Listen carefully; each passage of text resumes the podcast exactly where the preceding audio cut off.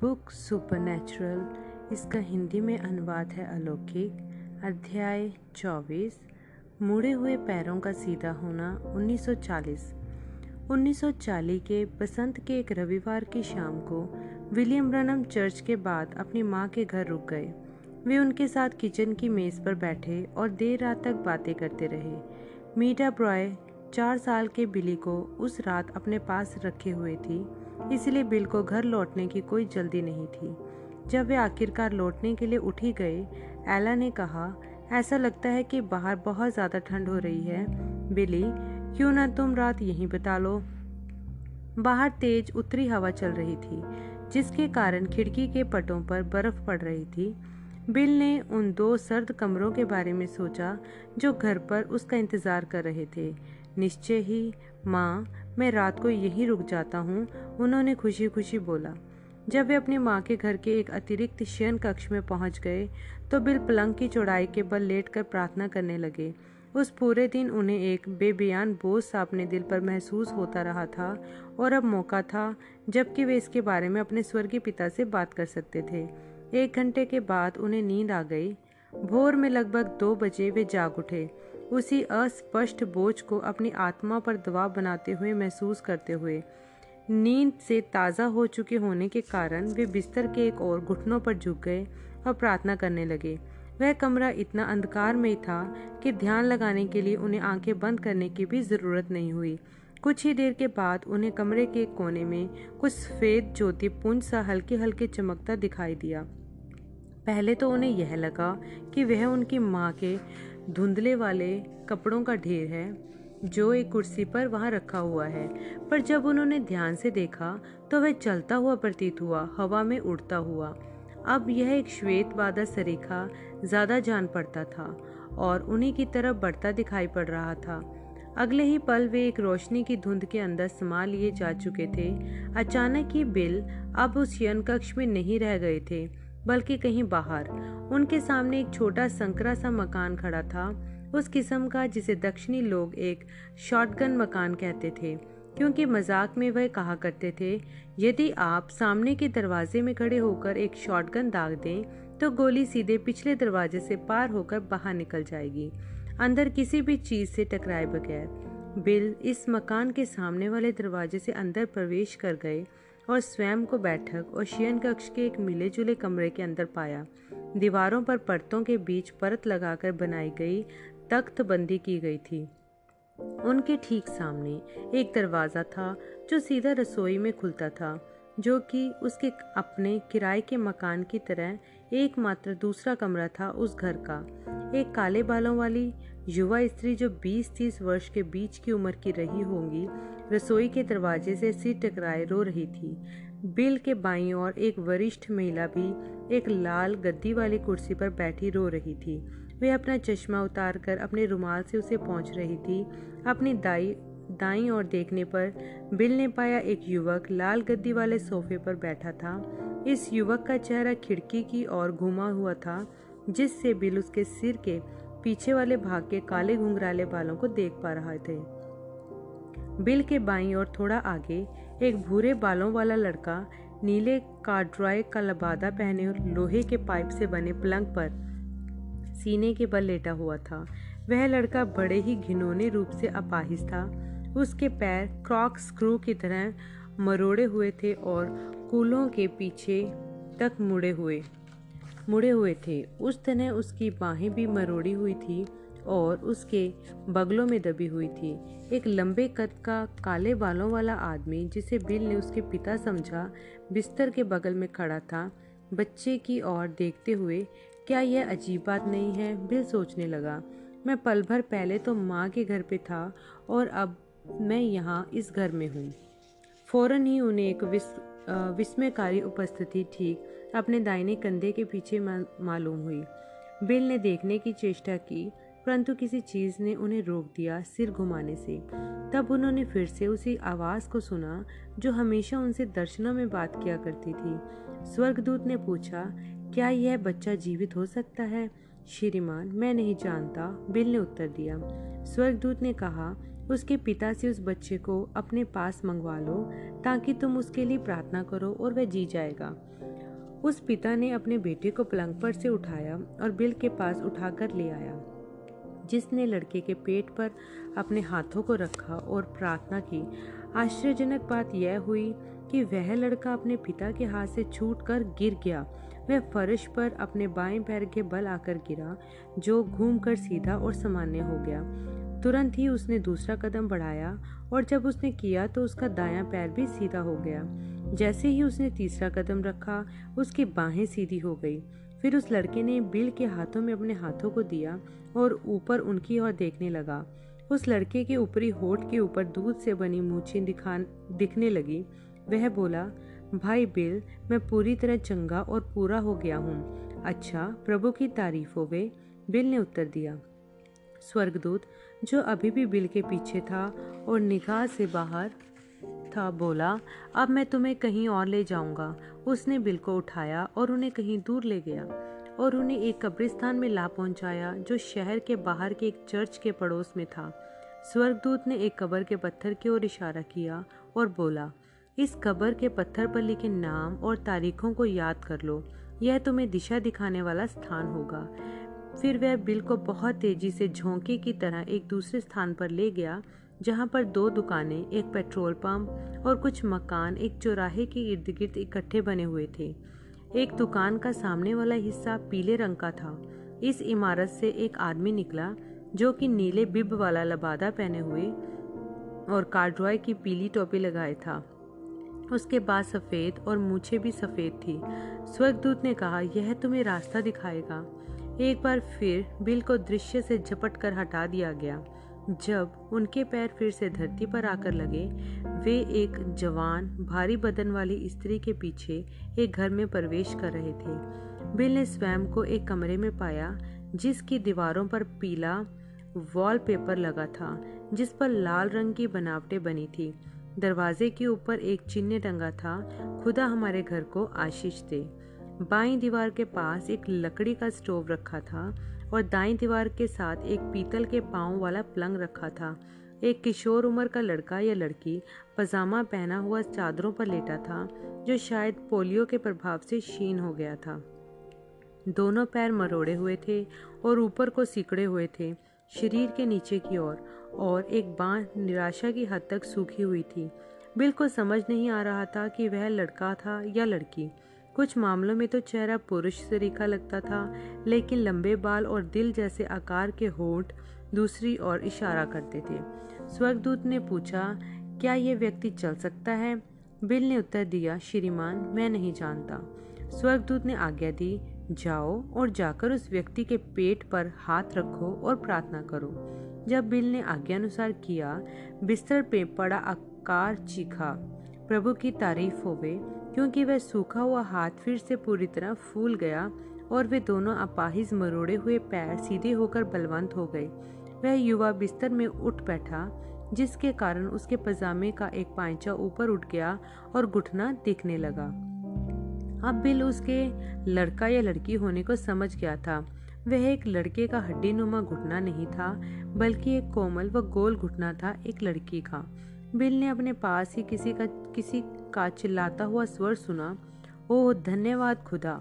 कुछ दूरी पर किसी और की भी चिल्लाती हुई आवाज़ उन्हें सुनाई दी, ओह भाई ब्रैनम, भाई ब्रैनम। अचानक से बिल वापस अपनी माँ के घर में थे। शयन कक्ष के फर्श के बीचों बीच खड़े हुए थे।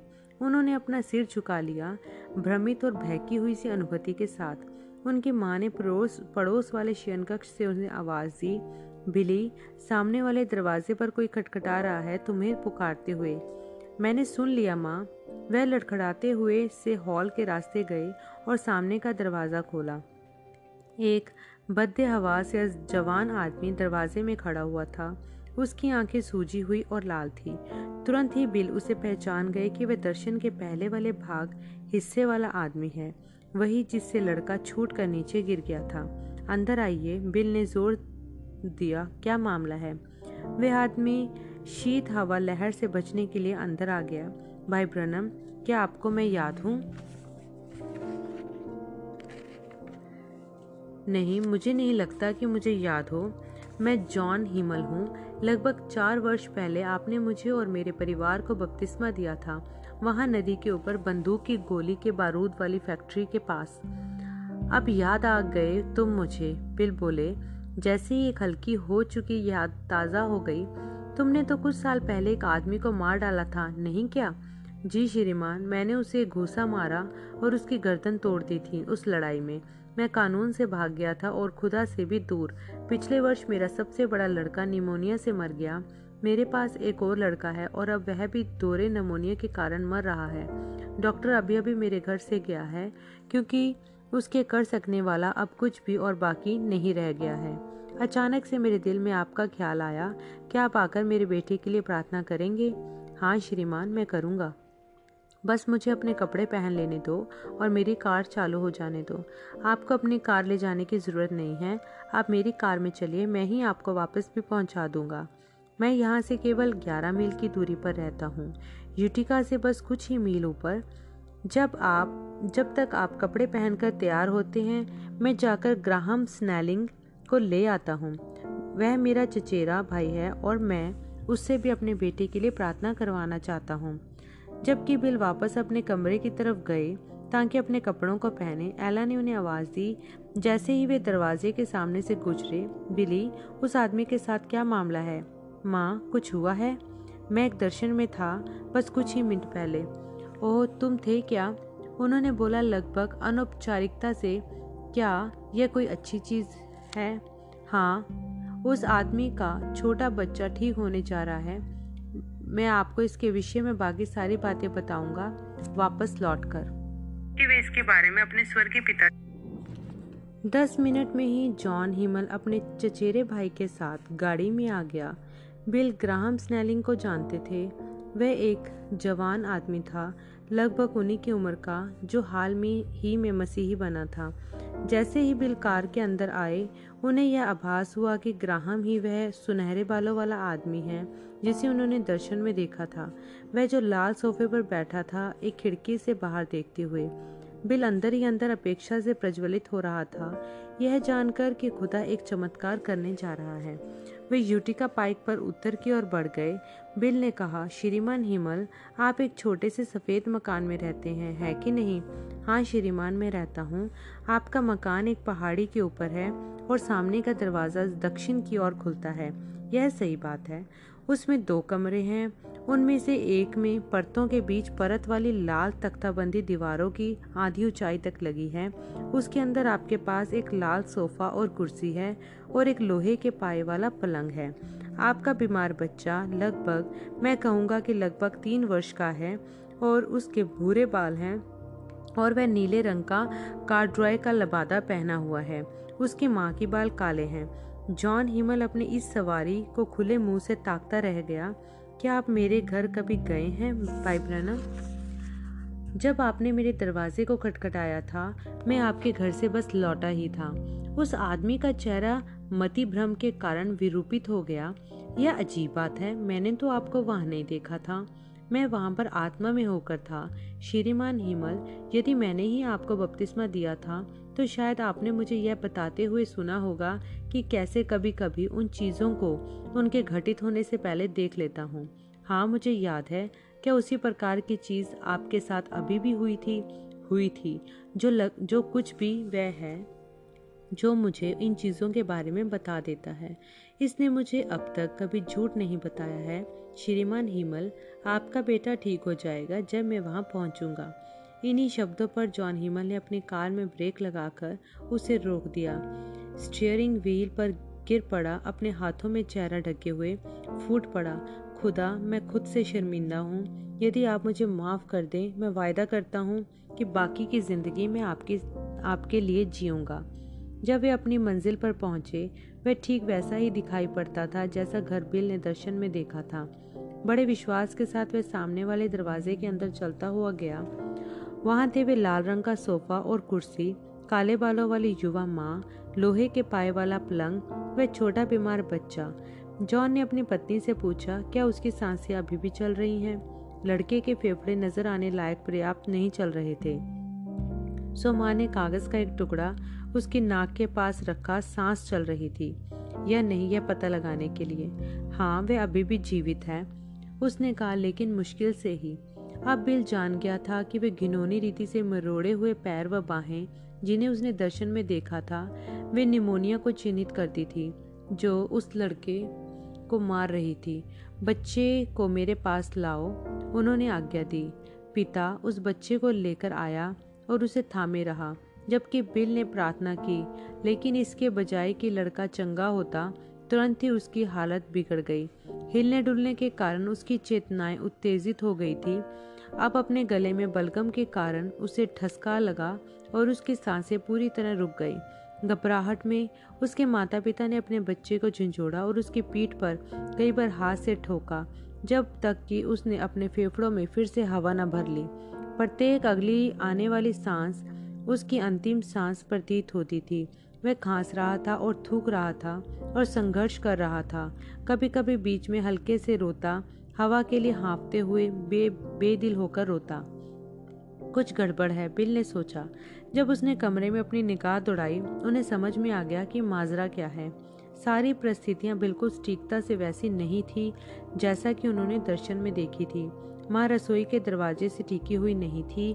ग्राहम स्नेलिंग उस सोफे पर नहीं बैठे थे, खिड़की से बाहर देखते हुए, और एक वृद्ध स्त्री को भी होना चाहिए था जो लाल गद्दी वाली कुर्सी पर बैठी हो, अपने चश्मे को पोंछते हुए। जबकि बौखलाई हुई माँ अपने बेटे की नाक के नीचे दवा मल रही थी। बिल शर्मिंदगी की सी राहत में सोफे पर बैठे हुए थे। अपनी उत्तेजना में वे दर्शन से भी आगे निकल गए थे और ऐसा करने के कारण खुदा से चूक गए थे। वह तो हिमल लोगों को यह तक नहीं बता सकते थे कि क्या गड़बड़ी हुई है। एकमात्र काम जो वे अब कर सकते थे वह यह था कि बैठे और इंतज़ार करें और यह आशा करें कि खुदा का अनुग्रह उनकी गलती के ऊपर आगे बढ़कर काम करेगा। डेढ़ घंटे तक बिल चुपचाप बैठे रहे और प्रार्थना करते रहे जबकि बच्चा पलंग पर पड़े पड़े अपने जीवन के लिए संघर्ष कर रहा था। जब भोर की पहली किरण ने क्षितिज में रंग बिखेरा, ग्राहम स्नेलिंग ने कहा, मुझे अब जाना होगा क्योंकि मुझे आठ बजे तक अपने घर पर पहुंचना है। ओके, जॉन हिमल बोला, मैं तुम्हें गाड़ी गाड़ी से वापस छोड़ देता हूँ। भाई ब्रैनम, क्या आप भी जाना चाहते हैं? नहीं, मैं बस यहीं पर रहूँगा। डूबते हुए दिल से बिल उन दोनों आदमियों को सामने वाले दरवाजे के पास अपने कोट पहनते हुए देखने लगे। वे जानते थे कि ग्राहम स्नेलिंग ही वह सुनहरे बालों वाला आदमी है जिसे उन्होंने दर्शन में देखा था। यदि ग्राहम अभी चला गया तो फिर वह वापस कब आएगा? आज रात को। दर्शन के अनुसार बच्चा तब तक चंगा नहीं हो सकता था जब तक ग्राहम वहीं पर ना हो। बिल अचरज में पड़ गए, कैसे वह बीमार छोटा लड़का दिन भर जिंदा बचा रह पाएगा। खिड़की से बाहर देखते हुए बिल ने एक वृद्ध महिला को उस रास्ते पर से घर की ओर आते हुए देखा। अचानक से उसे यह आभास हुआ कि वह चश्मा पहने हुए थी। बिल ने सोचा, ओह खुदा, मैं आपका कैसे धन्यवाद दूं। अब बस यदि ये दोनों आदमी चले न जाएं। जॉन हिमल ने अपने कोट को कोट का आखिरी बटन लगाया, फिर वह अपनी पत्नी की तरफ घूमा और बोला, मैं बस थोड़ी सी देर में वापस लौट आऊँगा, मैं आज काम पर नहीं जाऊँगा। ग्राहम अपने कानों को अपनी टोपी के नीचे फंसा रहा था जबकि अचानक से खटखटाहट पीछे वाले दरवाजे पर हुई। माँ दौड़कर रसोई से होकर दौड़ी कि पीछे वाला दरवाज़ा खोले। जल्दी से वह वृद्ध महिला अंदर आ गई, ठंड से ठिठुरती हुई। कौन है वहाँ? जॉन ने पूछा। मामा हैं, उसकी पत्नी ने उत्तर दिया, पीछे का दरवाज़ा बंद करते हुए। मामा, क्या आपको कुछ नींद आ पाई? कुछ ही घंटों की, बूढ़ी महिला ने कहा। लड़का कैसा है? मेरे जाने के बाद से कुछ बेहतर हुआ? नहीं, युवा माँ ने उत्तर दिया, उसकी आवाज़ में कंपन था। मम्मा, वह मर रहा है। फिर वह रो पड़ी आंसुओं से। अपने हाथों से अपने चेहरे को ढांककर उसने अपना सिर रसोई घर के दरवाजे से टिका लिया। यह है वह, बिल ने सोचा। उनकी उत्तेजना बढ़ने लगी। वह ठीक इसी तरह दिखाई पड़ी थी दर्शन में। अब दादी माँ को उस कुर्सी पर बैठा होना चाहिए, अपना चश्मा पोंछते हुए, और भाई स्नेलिंग को यहाँ बैठा होना चाहिए जहाँ मैं बैठा हूँ। बिल खड़े हो गए और कुछ कदम बढ़ गए ताकि सोफा उपलब्ध हो जाए। ग्राहम स्नेलिंग ने अपनी टोपी उतारी, उसी स्थान में बैठ गए जहाँ से बिल उठे थे, और खिड़की से बाहर देखने लगा। ओ मेरे, बिल ने सोचा, बस एक और चीज़ रह गई है होने को। दादी माँ सामने वाले कमरे में आ गई जहाँ पर आकर वह लाल वाली कुर्सी में बैठ गई। उनके चश्मों में धुंधलाहट आ गई थी।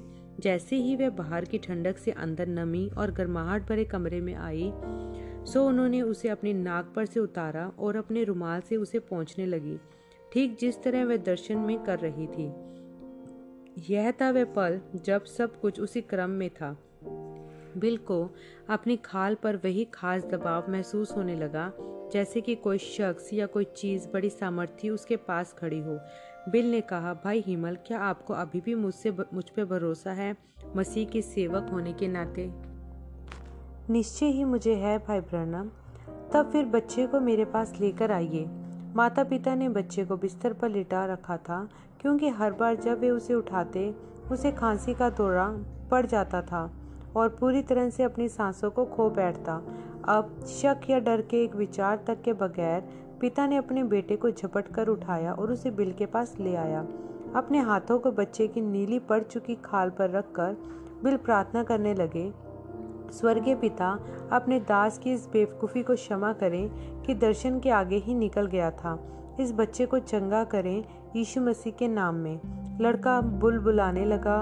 उसने नीले पड़ चुके गालों पर गुलाबी रंग आ गया और उसकी पथराई हुई सी आंखें चलने लगी और फिर केंद्रित हो गई। डैडी, उसने पुकारा। ओ डैडी, डैडी, और उसने अपनी बाहें अपने पिता के गले में फैला दी। कमरे में हर तरफ जो था तुरंत ही सब कुछ सब के सब बच्चे के चारों तरफ इकट्ठा हुए, एक ही सवाल पूछते हुए, क्या ये ठीक है?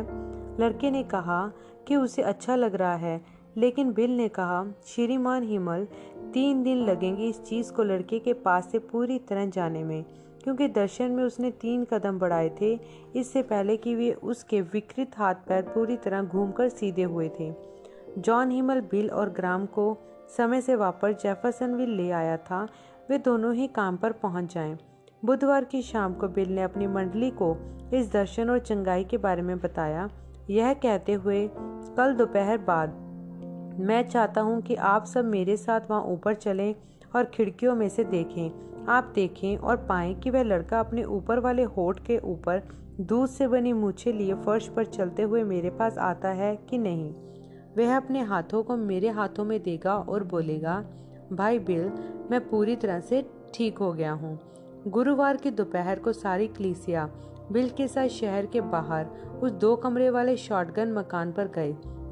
खिड़कियों का वह भीड़ खिड़कियों पर भीड़ लगाकर इकट्ठा हो गए और बाकी बिल के पीछे खड़े थे। जबकि उन्होंने सामने वाले दरवाजे पर खटखटाया।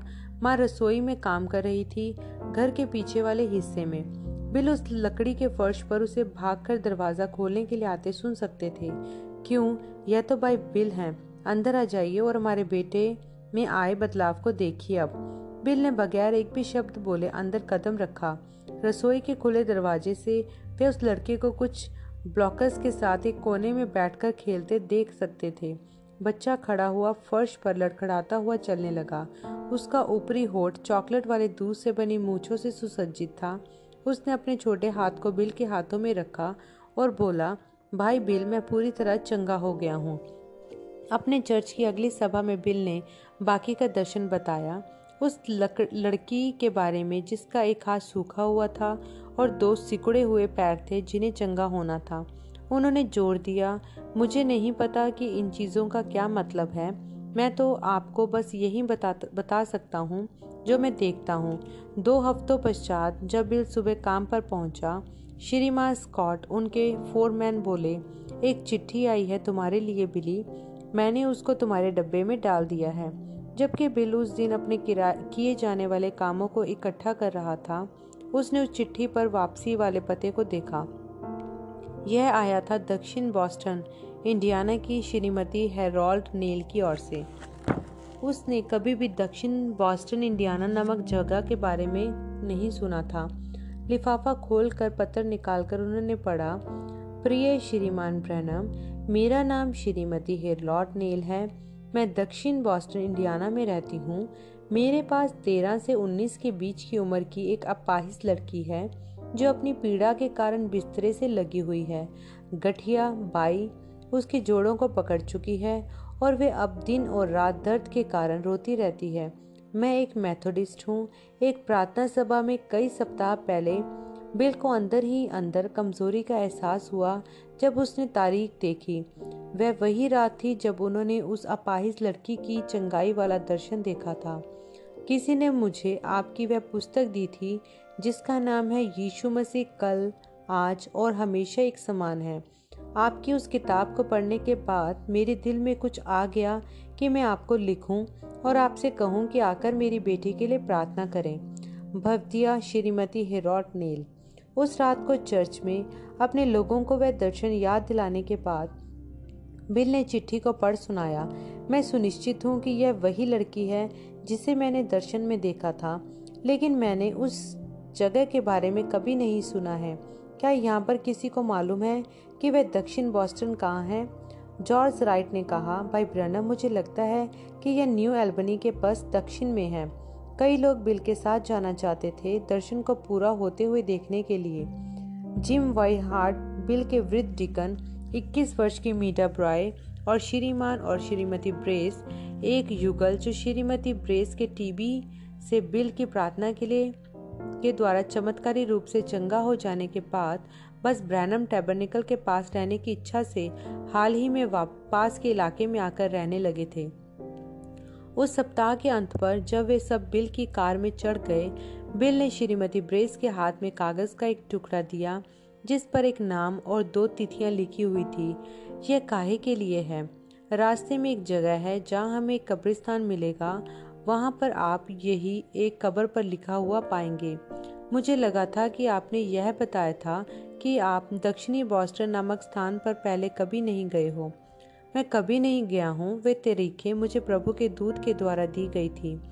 जब हम उन्हें देखेंगे तो हम जान जाएंगे कि हम सही रास्ते पर जा रहे हैं। वे दक्षिण की ओर निकल गए, केवल यही पाने के लिए कि जॉर्ज राइट एक कस्बे के बारे में सोच रहा था जिसका नाम था न्यू बॉस्टन, ना कि साउथ बॉस्टन। एक डाक घर पर पहुंचने पर पता चला कि साउथ बॉस्टन जेफरसनविल के उत्तर में एक गांव था, हेनरीविल से थोड़ा सा आगे। हेनरीविल पर फिर से पूछने पर उन्हें एक दिशा में साधारण रूप से इशारा करके बताया गया। छः मील तक वे एक घुमावदार कीचड़ भरी सड़क पर चलते रहे। छोटे फार्मों, मक्के के खेतों, जंगल से भरी पहाड़ियों और सैसा फ्रांस झाड़ियों के सामने से गुजर रहे थे। किनारे निकलकर जाती सड़कें या फिर वे भी मुख्य सड़कें ही थी, लगातार ही कटकट से निकल रही थी। इस बात को समझाने में मुश्किलों को बढ़ाती हुई कि क्या वे अभी भी सही सड़क पर हैं या नहीं। अचानक ही किसी चीज़ ने बिल को अंदर से जोर से जकड़ लिया कि उसकी तो सांसें ही जैसे उखड़ गई हों। उसने गाड़ी को धीमा करके रोक दिया। क्या हुआ? जिम वाइट्स हार्ट ने पूछा। बिल हल्का सा कांप रहे थे और पसीना उनके माथे से चू गया था। मैं नहीं जानता, कुछ गड़बड़ है। मुझे पल भर अकेलेपन की ज़रूरत है। वे बाहर निकले और घूम कर कार के पीछे चले गए। पीछे वाले बम्पर पर एक पैर रख कर उन्होंने प्रार्थना की, स्वर्गीय पिता, आप अपने सेवक पर क्या जाहिर करना चाहते हैं? बसंत की ठंडी हवा ने उन्हें ताजगी दी और जल्दी ही उनके फेफड़ों और सांस की नली में महसूस होती जकड़न की अनुभूति गायब हो गई। जब उन्होंने चारों ओर देखा तो पाया कि सड़क से काफ़ी दूर हटकर एक चर्च खड़ा हुआ है। उस चर्च के ही पड़ोस में एक छोटा सा देहाती कब्रिस्तान भी बना हुआ है। भाई ब्रेस, उन्होंने उत्तेजना के साथ पुकारा, वह कागज़ का टुकड़ा मेरे पास लाइएगा ज़रा। हर कोई कार से बाहर निकल कर आया और बिल के पीछे पीछे कब्रिस्तान की ओर चल दिया। ठीक फाटक के पास अंदर एक बड़ा सा संगमरमर का कब्र का पत्थर खड़ा था। नाम और तारीखें जो उसकी चिकनी तय पर खुदे हुए थे वे वही थे जो श्रीमती ब्रेस के हाथ में जो कागज़ में था उस पर इंगित थे। मैं पहले कभी इस इलाके में नहीं आया हूँ, बिल ने बताया, लेकिन मैं जानता हूँ कि हम लोग सही रास्ते पर जा रहे हैं। वह प्रभु का दूत था जिसने मुझे रोका था। मैं नहीं चाहता था कि मैं इस निशान से चूकूं। सात मील आगे चल कर वे एक जगह पर पहुंच गए जहां से उन्हें अगले चौराहे पर गांव उन्हें दिखाई दे गया। वह है वह जगह, बिल ने कहा। वह रही पीले रंग के मुख पृष्ठ वाली दुकान। अब आप लोग देखना, जब हम गाड़ी से बाहर पहुंचेंगे उस दुकान से सफ़ेद मूँछों वाला एक आदमी बाहर निकल कर आएगा और हमें दिशा दिखाएगा। वह नीला लबादा पहना हुआ होगा और एक कार्डवाई की पीली टोपी। आप इंतज़ार करें और देखें। श्रीमान ब्रेस ने कहा, भाई ब्रैनम, मैं तो अभी उस कब्र वाले पत्थर को ही भूल नहीं पा रहा हूँ। मैंने ऐसा कुछ भी नहीं पहले कभी होते हुए देखा। यदि वह आदमी वाकई में उसी तरह से निकल कर सामने आता है जैसा आपने बताया है, तो मुझे नहीं मालूम कि मैं क्या करूँगा। यदि वह सामने नहीं आता है, बिल बोले, तो मैं एक बहुत बड़ा वाला कहानीबाज हूँ। जब कार चौराहे पर रुकने के लिए धीमी हुई, दुकान का सामने वाला दरवाज़ा खुला और एक आदमी ने बाहर कदम रखा।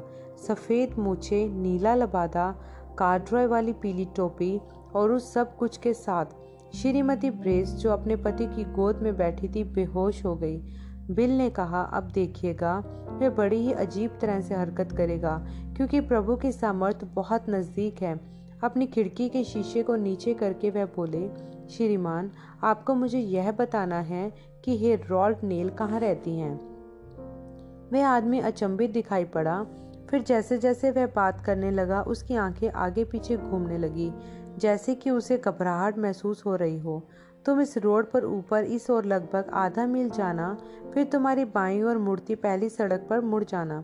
वह आपकी बाईं ओर दूसरा मकान होगा। आपको एक टीले के ऊपर एक बड़ा लाल रंग का अस्तबल दिखाई पड़ेगा। क्यों?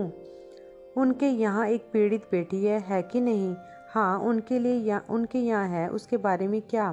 प्रभु यीशु से चंगा करने जा रहा है। बिल ने उस आदमी के बताए रास्ते पर गाड़ी साउथ बॉस्टन से बॉस्टन से ले ली, जबकि पीछे की सीट पर श्रीमान ब्रेस अपनी पत्नी का चेहरा मल रहे थे। श्रीमती ब्रेस को होश आया ठीक तब जब वे लोग श्रीमान नील के अहाते में प्रवेश कर रहे थे। बिल ने कार को बिल ने कार को यार्ड में खड़ा किया और सब लोग बाहर निकल आए। एक भारी भारी काठी की महिला ने अपने घर का दरवाज़ा खोला। आप कैसी हैं भाई ब्रैनम? मैं भाई ब्रैनम हूँ। मैंने सोचा ही था कि आप हैं। श्रीमती हेरोल्ड नील हूँ, वही जिसने आपको पत्र लिखा था। आपसे मिलकर खुशी हुई श्रीमान श्रीमती नील। यह सब लोग मेरे साथ आए हैं कि आपकी बेटी के लिए प्रार्थना करें, वह चंगी होने जा रही है। क्या? महिला ने अपने घर के दरवाजे को पूरा खोल दिया। अंदर आ जाइए। एक बार अंदर पहुंचकर बिल श्रीमती नील के रास्ते में अगुवाई करने के लिए नहीं रुके, बल्कि बड़े विश्वास के साथ हाल में से होकर लड़की के शयन कक्ष की ओर चल दिए। बाकी उनके पीछे पीछे चल दिए। जिस कमरे में उन्होंने प्रवेश किया वह उनके दर्शन वाले कमरे से सटीकता से मेल खाता था। वहीं पर रखा था लक, लकड़ी का स्टोव, पीला दीवार पर लगा कागज़ जिस पर लाल आकार बने थे, दरवाजे के ऊपर जो चिन्ह लटका था उस पर था, खुदा हमारे घर को आशीषित करे, पीतल के पाए वाला पलंग, और वहाँ चादरों के ऊपर वह निर्बल जीर्ण लकड़ी लड़की लेटी थी जिसके चेहरे पर लड़कों जैसे भाव थे। उसकी एक बाँह सूखी हुई थी और दोनों पैर सिकुड़े हुए और उसी के नीचे की तरफ पलटे हुए थे। जब श्रीमती ब्रेस ने उस कमरे की ओर उस लड़की को वैसा ही पाया जैसा कि बिल ने उनका वर्णन किया था, वह दूसरी बार बेहोश हो गई। उनके पति दौड़कर उनके पास पहुंचे और आधे रास्ते ही उन्हें थाम लिया। धीरे धीरे धीमे धीमे उनके चेहरे को थपथपाने लगे, उन्हें वापस होश में लाने के लिए। यहाँ पर कुछ ऐसा घटित हुआ जिसे बिल बाद में भी कभी समझा ना सके थे। एक लगा जैसे उनके अपनी आत्मा उनके शरीर से अलग हो गई हो और तैरती हुई झुंड के ऊपर एक कोने में चली गई हो। ऊपर से दिखाई देते हुए दृश्य में उन्होंने स्वयं को या कम से कम अपने शरीर को फर्श पर चलते हुए बिस्तर तक जाते हुए यह कहते देखा, बहन, प्रभु यूं फरमाते हैं, तुम चंगी होने जा रही हो। उन्होंने स्वयं को उस लड़की के पेट पर हाथ रखते हुए देखा, ठीक उसी तरह जैसा उन्होंने उन्हें दर्शन में देखा था। उसके बाद उसकी अपनी आत्मा वापस उनके अपने शरीर में आ घुसी। उनकी आंखें बंद थी और उन्हें प्रार्थना की, प्रभु, मैं ये करता हूँ आपकी आज्ञा अनुसार, जैसा कि मैं विश्वास करता हूँ कि यह है। वह लड़की चीख उठी। बिल ने अपनी आंखों को खोला और देखा कि उसका सूखा हुआ हाथ अब सामान्य हो गया था। उत्तेजना की बदहवासी में उस लड़की ने अपना ताज़ा ताज़ा चंगा हुआ हाथ इस्तेमाल किया और स्वयं को बिस्तर से उठाया। उसकी टांगें सीधी हो गई थी और ऐसा करने में पजामे का एक पायंचा ऊपर सरक गया, जिससे उसका गोल घुटना दिखा दिखने लगा, दर्शन को सटीकता से पूरा करते हुए। श्रीमान ब्रेस ने अपनी पत्नी को पर्याप्त होश में ला दिया था कि वह अपने पैरों पर खड़ी हो गई थी। बिस्तर से लगी वह लड़की चीख रही थी, माँ माँ, जबकि उसने अपने पैरों को लहरा कर बिस्तर के किनारे में से जाकर फर्श पर रख दिया और खड़ी हो गई। श्रीमती ब्रेस ने चमत्कार पर एक निगाह डाली और फिर से होश खोकर अपने पति की बाहों में झूल गई। थोड़े समय बाद, जबकि वे लोग सामने वाले कमरे में इंतजार कर रहे थे, वह युवती बाहर निकल कर आई, एक नीचे तक के परिधान में, दो पूरी तरह से ठीक पैरों पर चलते हुए और अपने बालों में उसी हाथ से कंघी करते हुए जो वर्षों से सूखा और बेकार था। इस बार श्रीमती ब्रेस किसी प्रकार होश में ही बनी रही। आमीन।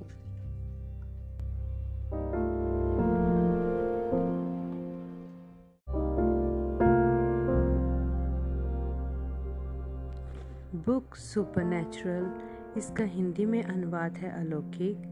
अध्याय चौबीस, मुड़े हुए पैरों का सीधा होना। उन्नीस सौ चालीस। उन्नीस सौ चालीस के बसंत के एक रविवार की शाम को विलियम ब्रैनम चर्च के बाद अपनी माँ के घर रुक गए। वे उनके साथ किचन की मेज़ पर बैठे और देर रात तक बातें करते रहे। मीडा ब्रॉय चार साल के बिली को उस रात अपने पास रखे हुए थी, इसलिए बिल को घर लौटने की कोई जल्दी नहीं थी। जब वे आखिरकार लौटने के लिए उठी गए, एला ने कहा, ऐसा लगता है कि बाहर बहुत ज़्यादा ठंड हो रही है। बिली, क्यों ना तुम रात यहीं बिता लो। बाहर तेज उत्तरी हवा चल रही थी, जिसके कारण खिड़की के पटों पर बर्फ पड़ रही थी। बिल ने उन दो सर्द कमरों के बारे में सोचा जो घर पर उसका इंतज़ार कर रहे थे। निश्चय ही, माँ, मैं रात को यहीं रुक जाता हूँ, उन्होंने खुशी खुशी बोला। जब वे अपनी माँ के घर के एक अतिरिक्त शयन कक्ष में पहुँच गए तो बिल पलंग की चौड़ाई के बल लेटकर प्रार्थना करने लगे। उस पूरे दिन उन्हें एक बेबयान बोझ सा अपने दिल पर महसूस होता रहा था और अब मौका था जबकि वे इसके बारे में अपने स्वर्गीय पिता से बात कर सकते थे। एक घंटे के बाद उन्हें नींद आ गई। भोर में लगभग दो बजे वे जाग उठे, उसी अस्पष्ट बोझ को अपनी आत्मा पर दबाव बनाते हुए महसूस करते हुए। नींद से ताज़ा हो चुके होने के कारण वे बिस्तर के एक और घुटनों पर झुक गए और प्रार्थना करने लगे। वह कमरा इतना अंधकार में था कि ध्यान लगाने के लिए उन्हें आंखें बंद करने की भी ज़रूरत नहीं हुई। कुछ ही देर के बाद उन्हें कमरे के एक कोने में कुछ सफ़ेद ज्योतिपुंज सा हल्के हल्के चमकता दिखाई दिया। पहले तो उन्हें यह लगा कि वह उनकी माँ के धुंधले वाले कपड़ों का ढेर है जो एक कुर्सी पर वहाँ रखा हुआ है, पर जब उन्होंने ध्यान से देखा तो वह चलता हुआ प्रतीत हुआ, हवा में उड़ता हुआ। अब यह एक श्वेत बादल सरीखा ज़्यादा जान पड़ता था और उन्हीं की तरफ बढ़ता दिखाई पड़ रहा था। अगले ही पल वे एक रोशनी की धुंध के अंदर समा लिए जा चुके थे। अचानक ही बिल अब उस शयन कक्ष में नहीं रह गए थे बल्कि कहीं बाहर। उनके सामने एक छोटा संकरा सा मकान खड़ा था, उस किस्म का जिसे दक्षिणी लोग एक शॉटगन मकान कहते थे, क्योंकि मजाक में वह कहा करते थे, यदि आप सामने के दरवाजे में खड़े होकर एक शॉटगन दाग दें तो गोली सीधे पिछले दरवाजे से पार होकर बाहर निकल जाएगी, अंदर किसी भी चीज़ से टकराए बगैर। बिल इस मकान के सामने वाले दरवाजे से अंदर प्रवेश कर गए और स्वयं को बैठक और शयन कक्ष के एक मिले जुले कमरे के अंदर पाया। दीवारों पर परतों के बीच परत लगाकर बनाई गई तख्त बंदी की गई थी। उनके ठीक सामने एक दरवाज़ा था जो सीधा रसोई में खुलता था, जो कि उसके अपने किराए के मकान की तरह एकमात्र दूसरा कमरा था उस घर का। एक काले बालों वाली युवा स्त्री जो बीस तीस वर्ष के बीच की उम्र की रही होंगी, रसोई के दरवाजे से सिर टकराए रो रही थी। बिल के बाईं ओर एक वरिष्ठ महिला भी एक लाल गद्दी वाली कुर्सी पर बैठी रो रही थी। वह अपना चश्मा उतारकर अपने रुमाल से उसे पोंछ रही थी। अपनी दाई दाई ओर देखने पर बिल ने पाया एक युवक लाल गद्दी वाले सोफे पर बैठा था। इस युवक का चेहरा खिड़की की ओर घुमा हुआ था, जिससे बिल उसके सिर के पीछे वाले भाग के काले घुंघराले बालों को देख पा रहे थे। बिल के बाईं ओर थोड़ा आगे एक भूरे बालों वाला लड़का नीले कार्डराय का लबादा पहने लोहे के पाइप से बने पलंग पर सीने के बल लेटा हुआ था। वह लड़का बड़े ही घिनौने रूप से अपाहिज था। उसके पैर क्रॉक स्क्रू की तरह मरोड़े हुए थे और कूलों के पीछे तक मुड़े हुए मुड़े हुए थे। उस तरह उसकी बाहें भी मरोड़ी हुई थी और उसके बगलों में दबी हुई थी। एक लंबे कद का काले बालों वाला आदमी, जिसे बिल ने उसके पिता समझा, बिस्तर के बगल में खड़ा था, बच्चे की ओर देखते हुए। क्या यह अजीब बात नहीं है, बिल सोचने लगा।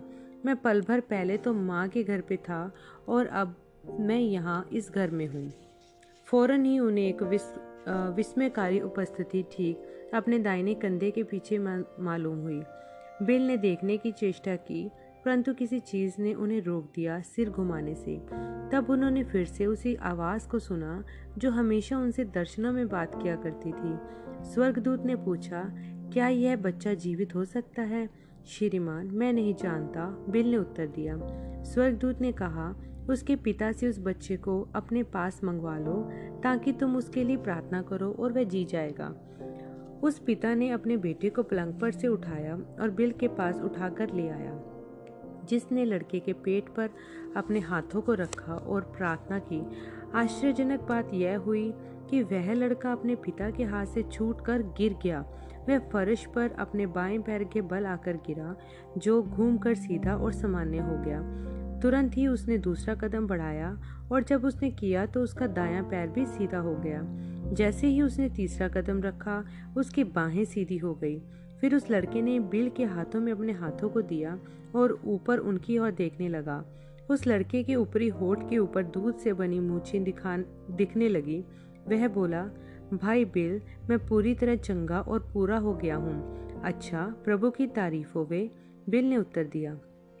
स्वर्गदूत, जो अभी भी बिल के पीछे था और निगाह से बाहर था, बोला, अब मैं तुम्हें कहीं और ले जाऊंगा। उसने बिल को उठाया और उन्हें कहीं दूर ले गया और उन्हें एक कब्रिस्तान में ला पहुंचाया जो शहर के बाहर के एक चर्च के पड़ोस में था। स्वर्गदूत ने एक कब्र के पत्थर की ओर इशारा किया और बोला, इस कब्र के पत्थर पर लिखे नाम और तारीखों को याद कर लो, यह तुम्हें दिशा दिखाने वाला स्थान होगा। फिर वह बिल को बहुत तेजी से झोंके की तरह एक दूसरे स्थान पर ले गया, जहाँ पर दो दुकानें, एक पेट्रोल पंप और कुछ मकान एक चौराहे के इर्द गिर्द इकट्ठे बने हुए थे। एक दुकान का सामने वाला हिस्सा पीले रंग का था। इस इमारत से एक आदमी निकला जो कि नीले बिब वाला लबादा पहने हुए और कार्डरॉय की पीली टोपी लगाए था। उसके बाल सफ़ेद और मूछें भी सफ़ेद थी। स्वर्गदूत ने कहा, यह तुम्हें रास्ता दिखाएगा। एक बार फिर बिल को दृश्य से झपट कर हटा दिया गया। जब उनके पैर फिर से धरती पर आकर लगे, वे एक जवान भारी बदन वाली स्त्री के पीछे एक घर में प्रवेश कर रहे थे। बिल ने स्वयं को एक कमरे में पाया जिसकी दीवारों पर पीला वॉलपेपर लगा था, जिस पर लाल रंग की बनावटें बनी थी। दरवाजे के ऊपर एक चिन्ह टंगा था, खुदा हमारे घर को आशीष दे। बाईं दीवार के पास एक लकड़ी का स्टोव रखा था और दाईं दीवार के साथ एक पीतल के पांव वाला पलंग रखा था। एक किशोर उम्र का लड़का या लड़की पजामा पहना हुआ चादरों पर लेटा था, जो शायद पोलियो के प्रभाव से क्षीण हो गया था। दोनों पैर मरोड़े हुए थे और ऊपर को सिकड़े हुए थे, शरीर के नीचे की ओर, और एक बांह निराशा की हद तक सूखी हुई थी। बिल को समझ नहीं आ रहा था कि वह लड़का था या लड़की। कुछ मामलों में तो चेहरा पुरुष से रेखा लगता था, लेकिन लंबे बाल और दिल जैसे आकार के होंठ दूसरी ओर इशारा करते थे। स्वर्गदूत ने पूछा, क्या यह व्यक्ति चल सकता है? बिल ने उत्तर दिया, श्रीमान, मैं नहीं जानता। स्वर्गदूत ने आज्ञा दी, जाओ और जाकर उस व्यक्ति के पेट पर हाथ रखो और प्रार्थना करो। जब बिल ने आज्ञानुसार किया, बिस्तर पे पड़ा आकार चीखा, प्रभु की तारीफ होवे, क्योंकि वह सूखा हुआ हाथ फिर से पूरी तरह फूल गया और वे दोनों अपाहिज मरोड़े हुए पैर सीधे होकर बलवंत हो गए। वह युवा बिस्तर में उठ बैठा, जिसके कारण उसके पजामे का एक पांचा ऊपर उठ गया और घुटना दिखने लगा। अब बिल उसके लड़का या लड़की होने को समझ गया था। वह एक लड़के का हड्डी नुमा घुटना नहीं था, बल्कि एक कोमल व गोल घुटना था, एक लड़की का। बिल ने अपने पास ही किसी का किसी का चिल्लाता हुआ स्वर सुना, ओह धन्यवाद खुदा। कुछ दूरी पर किसी और की भी चिल्लाती हुई आवाज़ उन्हें सुनाई दी, ओह भाई ब्रैनम, भाई ब्रैनम, अचानक से बिल वापस अपनी माँ के घर में थे। शयन कक्ष के फर्श के बीचों बीच खड़े हुए थे। उन्होंने अपना सिर झुका लिया, भ्रमित और बहकी हुई सी अनुभूति के साथ। उनकी माँ ने पड़ोस पड़ोस वाले शयन कक्ष से उन्हें आवाज़ दी, बिली, सामने वाले दरवाजे पर कोई खटखटा रहा है तुम्हें पुकारते हुए। मैंने सुन लिया माँ। वह लड़खड़ाते हुए से हॉल के रास्ते गए और सामने का दरवाज़ा खोला। एक बद्दे हवास या जवान आदमी दरवाजे में खड़ा हुआ था। उसकी आंखें सूजी हुई और लाल थी। तुरंत ही बिल उसे पहचान गए कि वह दर्शन के पहले वाले भाग हिस्से वाला आदमी है, वही जिससे लड़का छूट कर नीचे गिर गया था। अंदर आइए, बिल ने जोर दिया, क्या मामला है? वह आदमी शीत हवा लहर से बचने के लिए अंदर आ गया। भाई ब्रनम, क्या आपको मैं याद हूँ? नहीं, मुझे नहीं लगता कि मुझे याद हो। मैं जॉन हिमल हूँ। लगभग चार वर्ष पहले आपने मुझे और मेरे परिवार को बपतिस्मा दिया था, वहाँ नदी के ऊपर बंदूक की गोली के बारूद वाली फैक्ट्री के पास। अब याद आ गए तुम मुझे, बिल बोले, जैसे ही एक हल्की हो चुकी याद ताज़ा हो गई। तुमने तो कुछ साल पहले एक आदमी को मार डाला था, नहीं क्या? जी श्रीमान, मैंने उसे घूसा मारा और उसकी गर्दन तोड़ दी थी। उस लड़ाई में मैं कानून से भाग गया था और खुदा से भी दूर। पिछले वर्ष मेरा सबसे बड़ा लड़का निमोनिया से मर गया। मेरे पास एक और लड़का है और अब वह भी दोहरे निमोनिया के कारण मर रहा है। डॉक्टर अभी अभी मेरे घर से गया है क्योंकि उसके कर सकने वाला अब कुछ भी और बाकी नहीं रह गया है। अचानक से मेरे दिल में आपका ख्याल आया। क्या आप आकर मेरे बेटे के लिए प्रार्थना करेंगे? हाँ श्रीमान, मैं करूँगा। बस मुझे अपने कपड़े पहन लेने दो और मेरी कार चालू हो जाने दो। आपको अपनी कार ले जाने की ज़रूरत नहीं है। आप मेरी कार में चलिए, मैं ही आपको वापस भी पहुंचा दूंगा। मैं यहाँ से केवल ग्यारह मील की दूरी पर रहता हूँ, यूटिका से बस कुछ ही मील ऊपर। जब आप जब तक आप कपड़े पहनकर तैयार होते हैं, मैं जाकर ग्राहम स्नेलिंग को ले आता हूँ। वह मेरा चचेरा भाई है और मैं उससे भी अपने बेटे के लिए प्रार्थना करवाना चाहता हूँ।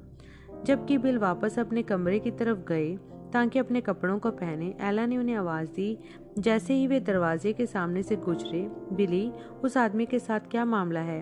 माँ, कुछ हुआ है? मैं एक दर्शन में था बस कुछ ही मिनट पहले। ओह, तुम थे क्या?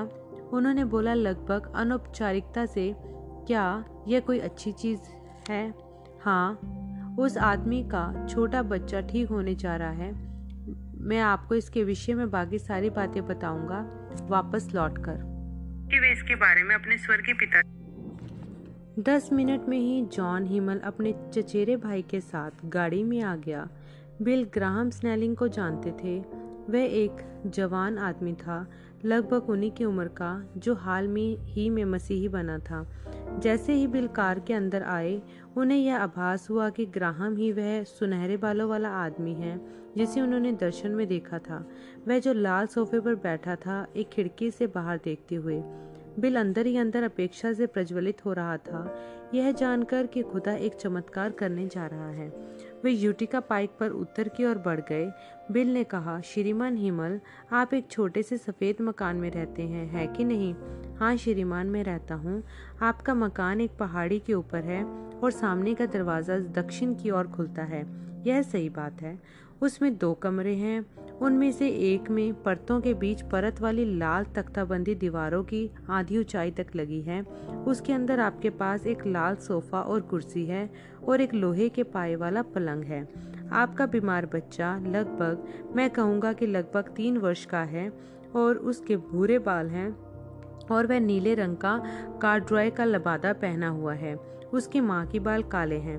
जॉन हिमल अपने इस सवारी को खुले मुंह से ताकता रह गया। क्या आप मेरे घर कभी गए हैं भाई ब्रैनम? जब आपने मेरे दरवाजे को खटखटाया था, मैं आपके घर से बस लौटा ही था। उस आदमी का चेहरा मति भ्रम के कारण विरूपित हो गया। यह अजीब बात है, मैंने तो आपको वहाँ नहीं देखा था। मैं वहाँ पर आत्मा में होकर था। श्रीमान हिमल, यदि मैंने ही आपको बपतिस्मा दिया था तो शायद आपने मुझे यह बताते हुए सुना होगा कि कैसे कभी कभी उन चीज़ों को उनके घटित होने से पहले देख लेता हूँ। हाँ, मुझे याद है। क्या उसी प्रकार की चीज़ आपके साथ अभी भी हुई थी? हुई थी। जो लग, जो कुछ भी वह है जो मुझे इन चीज़ों के बारे में बता देता है। इसने मुझे अब तक कभी झूठ नहीं बताया है। श्रीमान हिमल, आपका बेटा ठीक हो जाएगा जब मैं वहाँ पहुँचूँगा। इन्हीं शब्दों पर जॉन हिमल ने अपनी कार में ब्रेक लगाकर उसे रोक दिया। स्टीयरिंग व्हील पर गिर पड़ा, अपने हाथों में चेहरा ढके हुए फूट पड़ा। खुदा, मैं खुद से शर्मिंदा हूँ। यदि आप मुझे माफ़ कर दें, मैं वायदा करता हूँ कि बाकी की ज़िंदगी मैं आपकी आपके लिए जीऊँगा। जब वे अपनी मंजिल पर पहुँचे, वह ठीक वैसा ही दिखाई पड़ता था जैसा घरबिल ने दर्शन में देखा था। बड़े विश्वास के साथ वह सामने वाले दरवाजे के अंदर चलता हुआ गया। वहाँ थे वे लाल रंग का सोफ़ा और कुर्सी, काले बालों वाली युवा माँ, लोहे के पाए वाला पलंग, वह छोटा बीमार बच्चा। जॉन ने अपनी पत्नी से पूछा, क्या उसकी सांसें अभी भी चल रही हैं? लड़के के फेफड़े नजर आने लायक पर्याप्त नहीं चल रहे थे।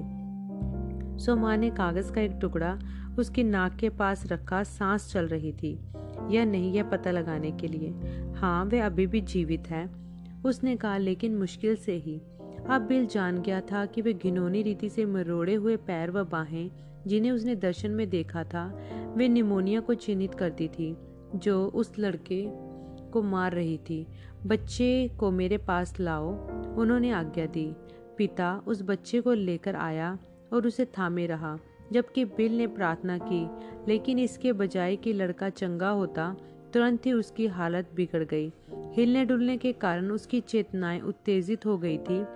अब अपने गले में बलगम के कारण उसे ठसका लगा और उसकी सांसें पूरी तरह रुक गई। घबराहट में उसके माता पिता ने अपने बच्चे को झंझोड़ा और उसकी पीठ पर कई बार हाथ से ठोका, जब तक कि उसने अपने फेफड़ों में फिर से हवा न भर ली।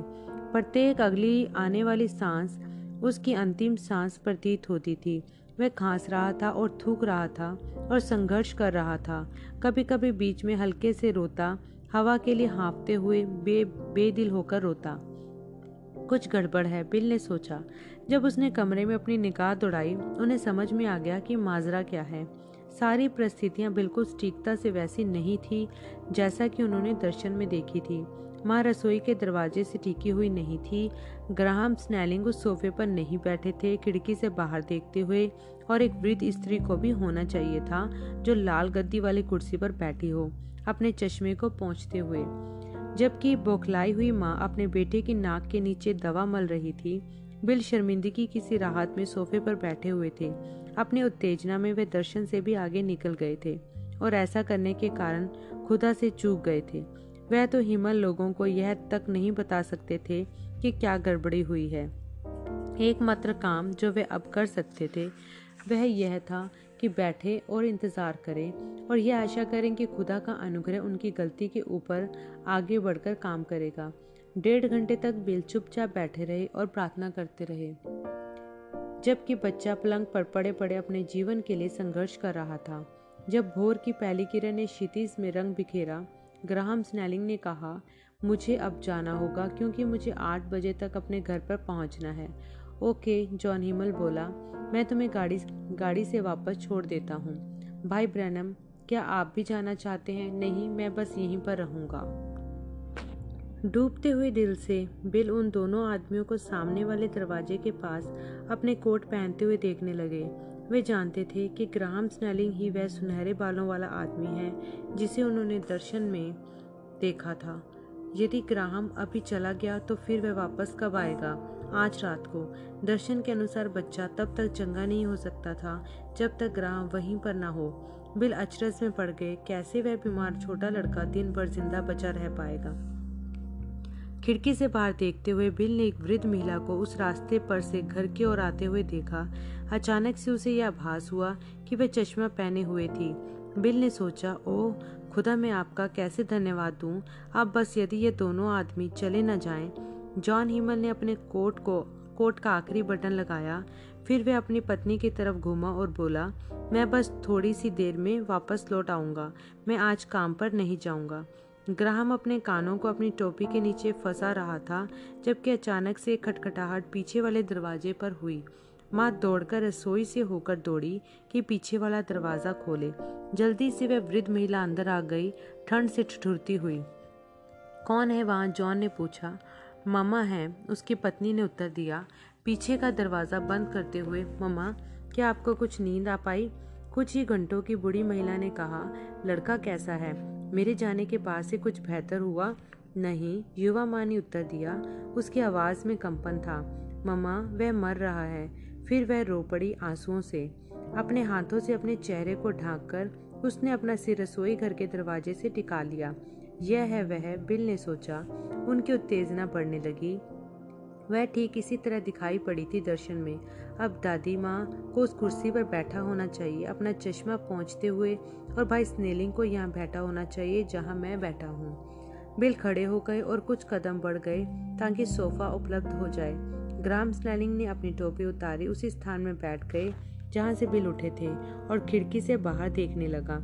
ओ मेरे, बिल ने सोचा, बस एक और चीज़ रह गई है होने को। दादी माँ सामने वाले कमरे में आ गई, जहाँ पर आकर वह लाल वाली कुर्सी में बैठ गई। उनके चश्मों में धुंधलाहट आ गई थी। जैसे ही वह बाहर की ठंडक से अंदर नमी और गर्माहट भरे कमरे में आई, सो उन्होंने उसे अपनी नाक पर से उतारा और अपने रुमाल से उसे पोंछने लगी, ठीक जिस तरह वह दर्शन में कर रही थी। यह था वह पल जब सब कुछ उसी क्रम में था। बिल को अपनी खाल पर वही खास दबाव महसूस होने लगा, जैसे कि कोई शख्स या कोई चीज़ बड़ी सामर्थ्य उसके पास खड़ी हो। बिल ने कहा, भाई हिमल, क्या आपको अभी भी मुझसे मुझ पर भरोसा है, मसीह के सेवक होने के नाते? निश्चय ही मुझे है भाई ब्रैनम। तब फिर बच्चे को मेरे पास लेकर आइए। माता पिता ने बच्चे को बिस्तर पर लिटा रखा था, क्योंकि हर बार जब वे उसे उठाते, उसे खांसी का दौरा पड़ जाता था और पूरी तरह से अपनी सांसों को खो बैठता। अब शक या डर के एक विचार तक के बगैर पिता ने अपने बेटे को झपट कर उठाया और उसे बिल के पास ले आया। अपने हाथों को बच्चे की नीली पड़ चुकी खाल पर रखकर बिल प्रार्थना करने लगे, स्वर्गीय पिता, अपने दास की इस बेवकूफ़ी को क्षमा करें कि दर्शन के आगे ही निकल गया था। इस बच्चे को चंगा करें यीशु मसीह के नाम में। लड़का बुलबुलाने लगा। उसने नीले पड़ चुके गालों पर गुलाबी रंग आ गया और उसकी पथराई हुई सी आंखें चलने लगी और फिर केंद्रित हो गई। डैडी, उसने पुकारा। ओ डैडी, डैडी, और उसने अपनी बाहें अपने पिता के गले में फैला दी। कमरे में हर तरफ जो था, तुरंत ही सब कुछ, सब के सब बच्चे के चारों तरफ इकट्ठा हुए, एक ही सवाल पूछते हुए, क्या ये ठीक है?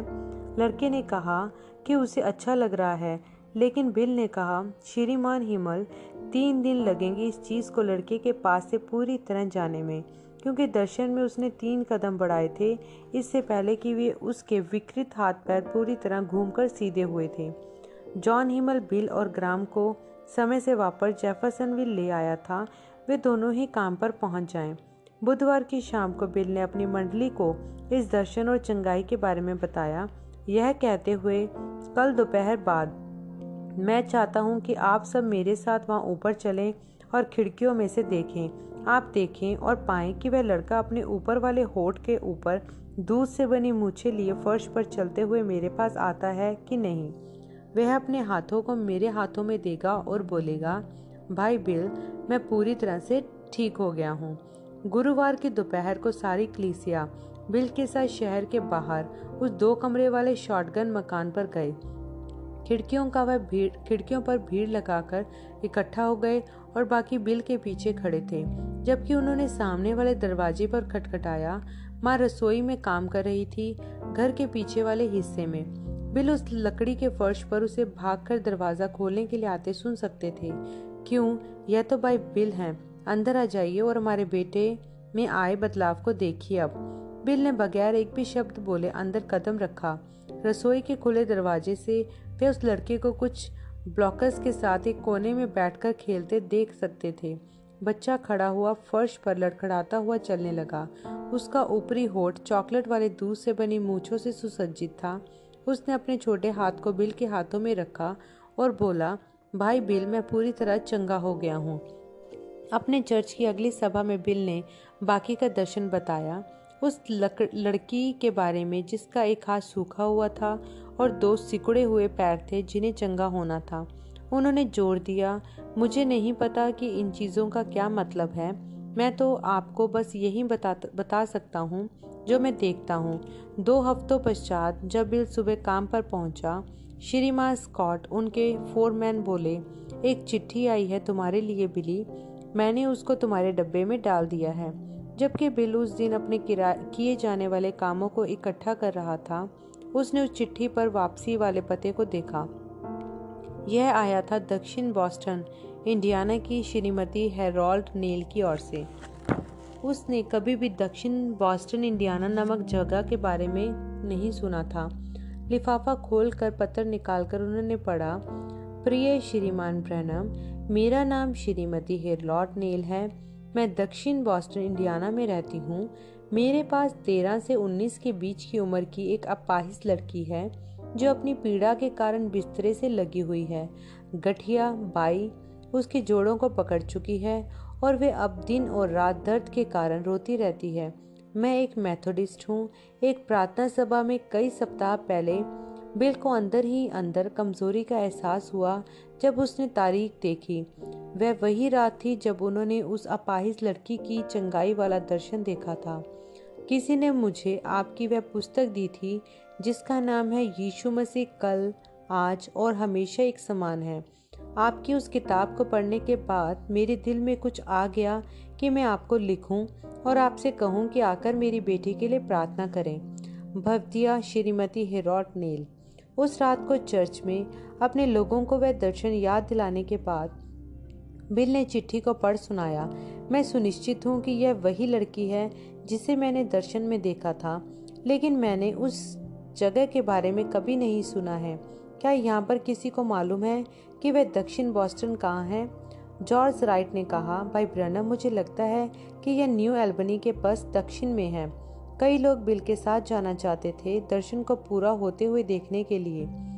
जिम वाइहार्ट, बिल के वृद्ध डिकन, इक्कीस वर्ष की मीडा ब्रॉय और श्रीमान और श्रीमती ब्रेस, एक युगल जो श्रीमती ब्रेस के टीबी से बिल की प्रार्थना के लिए के द्वारा चमत्कारी रूप से चंगा हो जाने के बाद बस ब्रैनम टैबरनेकल के पास रहने की इच्छा से हाल ही में वापस के इलाके में आकर रहने लगे थे।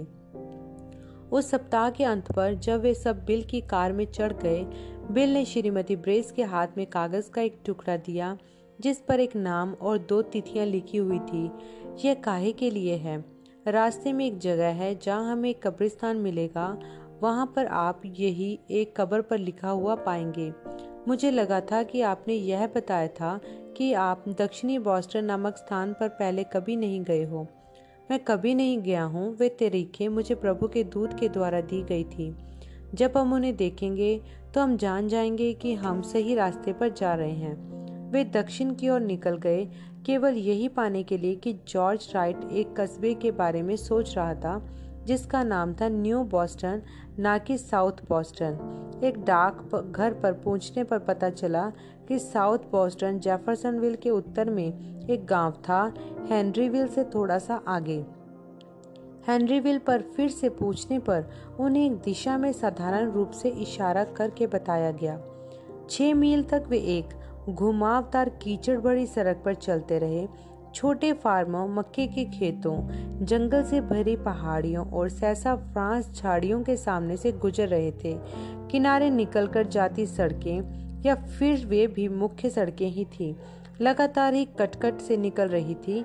इस बात को समझाने में मुश्किलों को बढ़ाती हुई कि क्या वे अभी भी सही सड़क पर हैं या नहीं। अचानक ही किसी चीज़ ने बिल को अंदर से जोर से जकड़ लिया कि उसकी तो सांसें ही जैसे उखड़ गई हूँ। उसने गाड़ी को धीमा करके रोक दिया। क्या हुआ? जिम वाइट्स हार्ट ने पूछा। बिल हल्का सा कांप रहे थे और पसीना उनके माथे से चू गया था। मैं नहीं जानता, कुछ गड़बड़ है। मुझे पल भर अकेलेपन की ज़रूरत है। वे बाहर निकले और घूम कर कार के पीछे चले गए।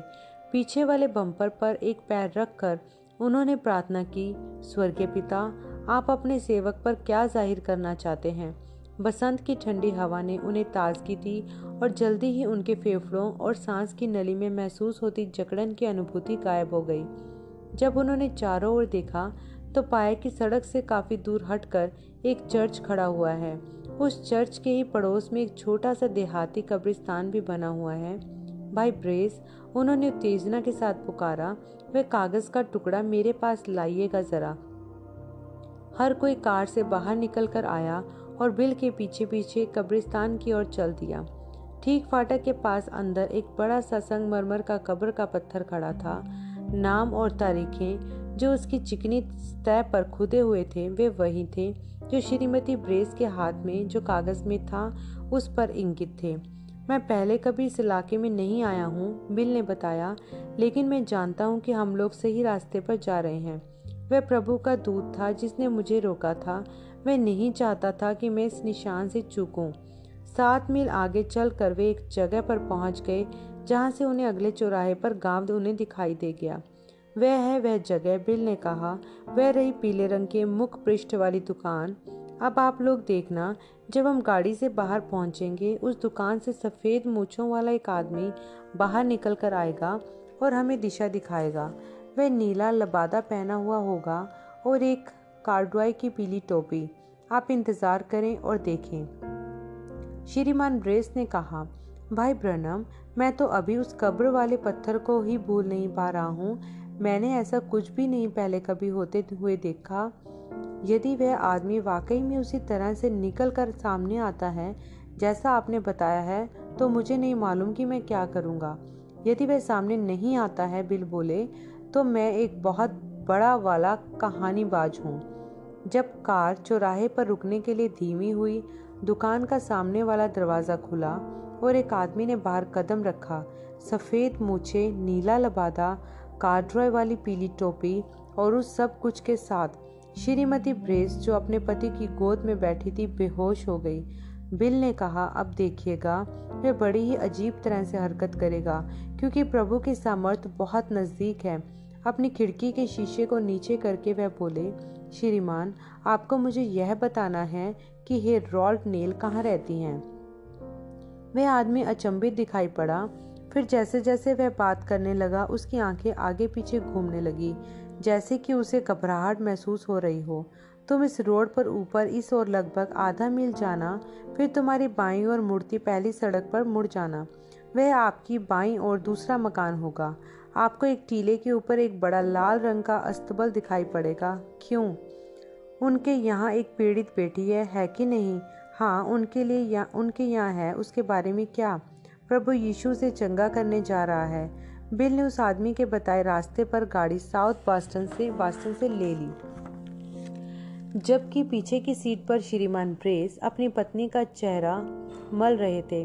श्रीमती ब्रेस को होश आया ठीक तब जब वे लोग श्रीमान नील के अहाते में प्रवेश कर रहे थे।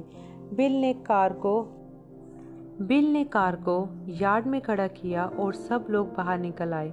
एक भारी भारी काठी की महिला ने अपने घर का दरवाज़ा खोला। आप कैसी हैं भाई ब्रनम? मैं भाई ब्रनम हूँ। मैंने सोचा ही था कि आप हैं। श्रीमती हेरोल्ड नील हूँ, वहीं जिसने आपको पत्र लिखा था। आपसे मिलकर खुशी हुई श्रीमान श्रीमती नील। यह सब लोग मेरे साथ आए हैं कि आपकी बेटी के लिए प्रार्थना करें, वह चंगी होने जा रही है। क्या? महिला ने अपने घर के दरवाजे को पूरा खोल दिया। अंदर आ जाइए। एक बार अंदर पहुंचकर बिल श्रीमती नील के रास्ते में अगुवाई करने के लिए नहीं रुके, बल्कि बड़े विश्वास के साथ हाल में से होकर लड़की के शयन कक्ष की ओर चल दिए। बाकी उनके पीछे पीछे चल दिए। जिस कमरे में उन्होंने प्रवेश किया वह उनके दर्शन वाले कमरे से सटीकता से मेल खाता था। वहीं पर रखा था लक, लकड़ी का स्टोव, पीला दीवार पर लगा कागज़ जिस पर लाल आकार बने थे, दरवाजे के ऊपर जो चिन्ह लटका था उस पर था, खुदा हमारे घर को आशीषित करे, पीतल के पाए वाला पलंग, और वहाँ चादरों के ऊपर वह निर्बल जीर्ण लकड़ी लड़की लेटी थी जिसके चेहरे पर लड़कों जैसे भाव थे। उसकी एक बांह सूखी हुई थी और दोनों पैर सिकुड़े हुए और उसी के नीचे की तरफ पलटे हुए थे। जब श्रीमती ब्रेस ने उस कमरे की ओर उस लड़की को वैसा ही पाया जैसा कि बिल ने उनका वर्णन किया था, वह दूसरी बार बेहोश हो गई। उनके पति दौड़कर उनके पास पहुंचे और आधे रास्ते ही उन्हें थाम लिया। धीरे धीरे धीमे धीमे उनके चेहरे को थपथपाने लगे, उन्हें वापस होश में लाने के लिए। यहाँ पर कुछ ऐसा घटित हुआ जिसे बिल बाद में भी कभी समझा ना सके थे। एक लगा जैसे उनके अपनी आत्मा उनके शरीर से अलग हो गई हो और तैरती हुई झुंड के ऊपर एक कोने में चली गई हो। ऊपर से दिखाई देते हुए दृश्य में उन्होंने स्वयं को या कम से कम अपने शरीर को फर्श पर चलते हुए बिस्तर तक जाते हुए यह कहते देखा, बहन प्रभु यूं फरमाते हैं, तुम चंगी होने जा रही हो।